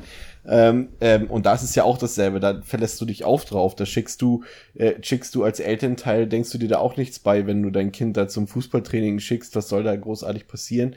Und dann wird halt der erwischt und dann stellt sich dann irgendwann heraus, dass, äh, dass eigentlich die ganze Stadt oder das ganze Dorf wusste, dass das auch vor 20, 30, 40 Jahre vorher schon mal so einen Fall gab äh, mit diesem Fußballtrainer. Und, und ähm, weil sich halt irgendwie keiner so eingestehen will, dass es halt einfach in Anführungszeichen normale Menschen aus der Nachbarschaft sein können. Das kann theoretisch kann der, wenn du zur Tankstelle gehst, der Tankwart kann das sein oder das kann der Nachbar sein, der in der Etage unter dir wohnt. Und das ist halt das, was halt das immer so, ja, so, so ein Verbrechen so schwer greifbar machen lässt. Also was, was ich auf jeden Fall aus der Sache natürlich auch noch mitnehme, ist, dass ich meinen Sohn sehr, sehr früh darüber aufklären werde, ähm, welche Stellen normal sind, dass andere sie berühren und dass er halt auch ähm, weiß, dass das eben nicht normal ist, wenn man ihn intim berührt, dass man ihn nicht unter Klamotten berührt ohne weiteres, dass er mir ja. das auch immer erzählen kann und ähm, natürlich auch, dass er auch sagen kann, wenn er was nicht möchte. Auch das fängt jetzt bei einem, bei einem Kuss von Oma zum Beispiel an, ganz banal. Ne? Wenn er das halt nicht möchte, dann darf er das ganz klar sagen. Ja, oder Umarmungen sagen, halt, ne? Umarmungen genau, sind ja richtig. auch immer sowas, einfach diese, so diese Nähe. Es gibt Leute, die mögen es, es gibt Leute, die mögen es nicht und das ist auch völlig okay, wenn man dann sagt, nein, ich möchte bitte den Körperkontakt nicht. Ja, also ich glaube tatsächlich, dass das bei mir wahrscheinlich auch durch die Sache bedingt ist, aber ich bin vielleicht auch generell so, so veranlagt. Ich mag das zum Beispiel nicht, also generell nicht. Ich äh, gehe mit Leuten, mit denen ich jetzt nicht so eine Vertrauensbasis habe, wie jetzt zum Beispiel mit meinem, mit meinem Mann oder mit meiner Mutter, ähm, würde ich niemals auf so Körperkontakt gehen. Das mag ich schlichtweg nicht. Mein Sohn ist witzigerweise, man möchte es gar nicht meinen bei so einem Baby, ne, aber der ist mittlerweile witzigerweise da ähnlich. Also er ist ähm, sehr, sehr früh hat er im eigenen Zimmer geschlafen. Bei uns im Bett wird er niemals schlafen, da, da wird er gar nicht ruhig und er kuschelt zum Beispiel auch nicht, wie andere Babys das machen. Also ich denke, das ist durchaus auch Veranlagungssache und ja, ich, ja. ich kann mir vorstellen, dass er vielleicht dann jemand wird, der eher sagt, nö, bleib, bleib mir vom Leib, das ist nichts für mich. Ja. Ja, ähm, was sollen wir sagen? Erstmal auf jeden Fall danke, dass du dich überhaupt jetzt so bereit erklärst hast, äh, über diesen Vorfall zu reden. Das ist ja nicht selbstverständlich. Gerade weil du ja selber gesagt hast, dass du das selber zum Beispiel professionelle Hilfe noch nie ähm, in Anspruch genommen hast. Das ist ja doch halt was anderes, wenn man darüber redet. Ähm, und, und ich glaube, wir sind alle froh, dass es dir nach dem, was geschehen ist, heute so gut geht und dass du quasi ein, so blöd es jetzt klingt, ein normales Leben führen kannst. Das ist halt nicht selbstverständlich nach solchen ähm, Geschehnissen. Also Anna, vielen Dank, dass du bei uns warst. Ja, also von mir auch nochmal äh, großes Dankeschön. Ich finde es auch sehr, sehr mutig und ein sehr großes Zeichen von charakterlicher Stärke, dass man da so offen drüber sprechen kann. Es mag natürlich äh, zum einen deiner Persönlichkeit geschuldet sein, zum anderen natürlich auch der Tatsache, dass, wie du gesagt hast, das Ganze so mit so einer gewissen Distanz erst später äh, zu dir kam, sag ich mal. Aber nichtsdestoweniger ist es eine Riesenleistung, so offen darüber zu sprechen. Und ich denke auch, es kann ja durchaus sein, dass vielleicht jemand diese Episode hört und dann sich selber an irgendwas erinnert, was ihm vielleicht widerfahren ist. Das kann was Banales sein, das kann vielleicht auch was Größeres sein oder generell, dass vielleicht Leute äh, Menschen im Bekanntenkreis haben, bei denen sie sagen, Mensch, ist bei dem Thema vielleicht immer ein bisschen komisch oder so. Ähm, deswegen von mir auch nochmal an alle, die das vielleicht jetzt hören und die vielleicht sich an irgendwas erinnern und sich unsicher sind, sprecht wirklich drüber. Sofern euch, sofern ihr der Meinung seid, dass euch das hilft, sprecht vielleicht mit Freunden, mit Familie oder sucht euch vielleicht gleich jemand Professionelles, auch wenn ihr euch unsicher seid oder wenn ihr vielleicht Bedenken habt, ob da mal was war, aber vielleicht nicht ganz mehr so sicher weiß, äh, das, das nicht mehr so sicher wisst. Aber ähm, habt da keine Scham und vor allem fühlt euch nicht irgendwie als, als vielleicht Mittäter oder mitschuldig, weil euch das mal eingeredet worden ist. Ähm, versucht wirklich das Ganze so, weit es geht aufzuarbeiten, dass es euch dann vielleicht auch besser geht. Also ich kann da natürlich jetzt nur als Außenstehender drüber sprechen, aber ich würde mir zum Beispiel wünschen, dass wenn jemand vielleicht die Episode hört und dann, sich dann an irgendwas erinnert, dass ihm das vielleicht hilft, äh, dann auch durch dich, Anna, jetzt durch deine Offenheit vielleicht dann auch auf jemanden zuzugehen. Hm. Also zu dem, zu dem Thema Schuld muss ich noch ein was dazu sagen. Ähm, es ist ja dann so gewesen, dass eben 97 und 2001 ja die Fälle war, wo er die, die Mädchen entführt hat. Und ich kann mir vorstellen, dass vielleicht noch ganz, vielleicht noch ein paar andere Kinder da betroffen waren. Ähm, da hatte ich allerdings 2001 tatsächlich schon ein bisschen Schuldgefühle, weil ich mir halt schon gedacht habe, hätte ich das vorher erkannt und ich weiß, dass das total bescheuert ist, ne? dass das keinerlei, ja, keinerlei äh, Realität innehat, dass ein sechsjähriges Kind das unbedingt erkennen muss und dann reagieren muss. Aber ich denke, das ist schon so ein Gefühl, was ich hatte, dass ich einfach sage, okay, hätte ich das früher erkannt und hätte ich was gesagt, dann wäre das dem Mädchen gar nicht erst passiert. Also diesen Mädchen gegenüber, dieser Bianca M. und dieser Sophia Wendt, muss ich sagen, habe ich schon auch heute noch ein schlechtes Gewissen gegenüber. Auch wenn ich ähm, rationell betrachtet natürlich weiß, dass das totaler Schwachsinn ist. Ja. Aber dieses Gefühl lässt sich nicht ganz abstellen. Ja, ist, ich kann es nachvollziehen. Du hast natürlich recht, ein sechsjähriges Kind kann das nicht erkennen, aber ich finde auch, das spricht für deinen Charakter. Ich finde es, find es einen schönen, einen schönen charakterlichen Zug, dass man sich trotzdem dann noch sagt, okay, äh, das, es drückt auch das Mitgefühl aus gegenüber den, den, den anderen beiden Mädchen, denen das da passiert ist. Aber wie du natürlich sagst, du hättest da nichts tun können. Aber ähm, ich finde es ein, find, also ich glaube auch, du, du wirst deinem, deinem Sohn da alle äh, erforderlichen Werte mitgeben und ähm, ich freue mich wirklich von Herzen, dass es dir heute so gut geht, in Anführungszeichen, und dass du da auch in der Lage bist, so offen darüber zu sprechen. Das beweist, denke ich, auch, dass du da wirklich gut mit umgehen kannst. Also wirklich großen Respekt. Ich denke, ich denke, das ist tatsächlich einer der Punkte, weil das Anführungszeichen kann man weggehen, weglassen. Also mir geht es wirklich sehr, sehr gut Im, im, privaten Umfeld. Ich habe eine wunderbare Beziehung. Ich, äh, ja, wir haben keinerlei Probleme in dem Sinne. Ne? Ähm, bei uns ist jeder gesund, wir haben keine Schulden oder sonstiges. Und das weiß ich auch wirklich zu schätzen. Aber ich denke auch, dass das halt mit reinspielt, dass ich einfach dann auch über solche Sachen dann einfach wirklich mit der Distanz drüber sprechen kann und sagen kann, mein Leben ist klasse, so wie es ist. Muss ich wirklich mal so sagen. Und ähm, ja, wenn ich da irgendwie noch mit ein bisschen bewirken kann, dass da andere Leute auch noch drüber nachdenken und ihre Kinder vielleicht auch entsprechend drüber aufklären, früh drüber aufklären, wird es vielleicht auch noch helfen, dass das eben anderen Menschen nicht passiert und dass ganz viele Leute ein ganz tolles Leben führen können. Wunderbar. Wunderbar. Ich denke, das ist uns gelungen. Ein toller Abschluss, ja. Ja, ähm, danke Anna für das Interview. Das war ähm, jetzt sozusagen der letzte Beitrag für heute und äh, definitiv ein sehr interessanter Beitrag, der aber auch gleichzeitig ja, der wirklich betroffen und bedrückend macht und äh, finde es einfach äh, toll, wie Anna mit der ganzen Sache umgeht und vor allem, dass sie halt auch uns für dieses Interview sozusagen, ja, kann man ja nicht anders sagen, äh, zur Verfügung äh, gestanden hat. Ähm, ja, wie, wie, wie rundet man nach so einem Gespräch eine Folge ab? Ist eine gute Frage. Kann man, kann man, kann man schwer sagen. Also was mir noch zu sagen bleibt, wir haben ja das meiste auch schon jetzt in dem Interview gehört, aber was mir noch in Erinnerung geblieben ist oder was mich in dem Moment nachdenklich gemacht hat, war die Tatsache, dass ähm, Anna ja wirklich auch dezidiert darüber berichtet hat, dass die Medien Dinge falsch dargestellt haben, die sie selbst komplett anders erlebt hat. Also dass, äh, dass der Mörder da keine Freunde hatte oder, oder beziehungsweise der Täter, dass der keine Freunde hatte, dass er recht einsam war, dass er auch Hass hatte. Ähm, das, das, hat sie ja komplett anders berichtet und wahrgenommen. Und es wurde ja von mehreren berichtet damals. Und das hat mich so ein Stück weit nachdenklich gemacht, weil ich mir gedacht habe, wie oft übernehmen wir als, als Konsumenten dieser Nachrichten diese Sachen einfach komplett ungefiltert, weil wir vielleicht überhaupt nicht auf die Idee kommen, dass das nicht stimmen könnte. Klar, das ist ein, ein Täter, der eine Straftat begangen hat. Es passt ja ins Bild, dass der vielleicht von Hass erfüllt war, dass der keine Freunde hatte, dass der einsam ja. war. Und sowas hinterfragt man in der Regel in solchen Zusammenhängen nicht. Und wenn man dann mit Leuten spricht, die betroffen sind, so ging es mir öfters schon, jetzt auch in anderen Zusammenhängen, und die berichten was komplett anderes, wie ja auch bei der äh, Folge mit dem äh, Amoklauf in Erfurt, äh, als ich dann davon berichtet habe, dass ich was Ähnliches schon erlebt habe, dass da Leute einfach in solchen Situationen vielleicht auch ganz anders über diese Menschen reden und denen vielleicht auch selber erst im Nachhinein klar wird, dass sie da gerade die Unwahrheit gesagt haben. Und der Hörer oder der Leser oder der Konsument nimmt es ungefiltert auf und stützt sich auf diese Informationen. Und wir machen ja in unserem Cast auch nichts anderes. Wir verwerten Informationen, die uns zur Verfügung stehen Teilweise interpretieren wir Sachen auch rein, bewusst auch und diskutieren darüber, aber manches nimmt man einfach hin, ohne da groß drüber nachzudenken. Und dann sprichst du mit jemandem und hörst plötzlich, diese Sachen stimmen alle gar nicht. Und dann frage ich mich, wie häufig bekommen wir Informationen vorgesetzt von vermeintlichen äh, Monstern, die sich da vor unseren Augen dann manifestieren als, als wahre Ausgeburten der Hölle, die vielleicht in echt ganz andere Menschen sind.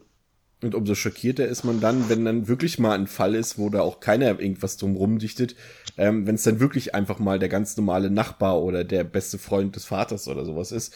Und äh, ja.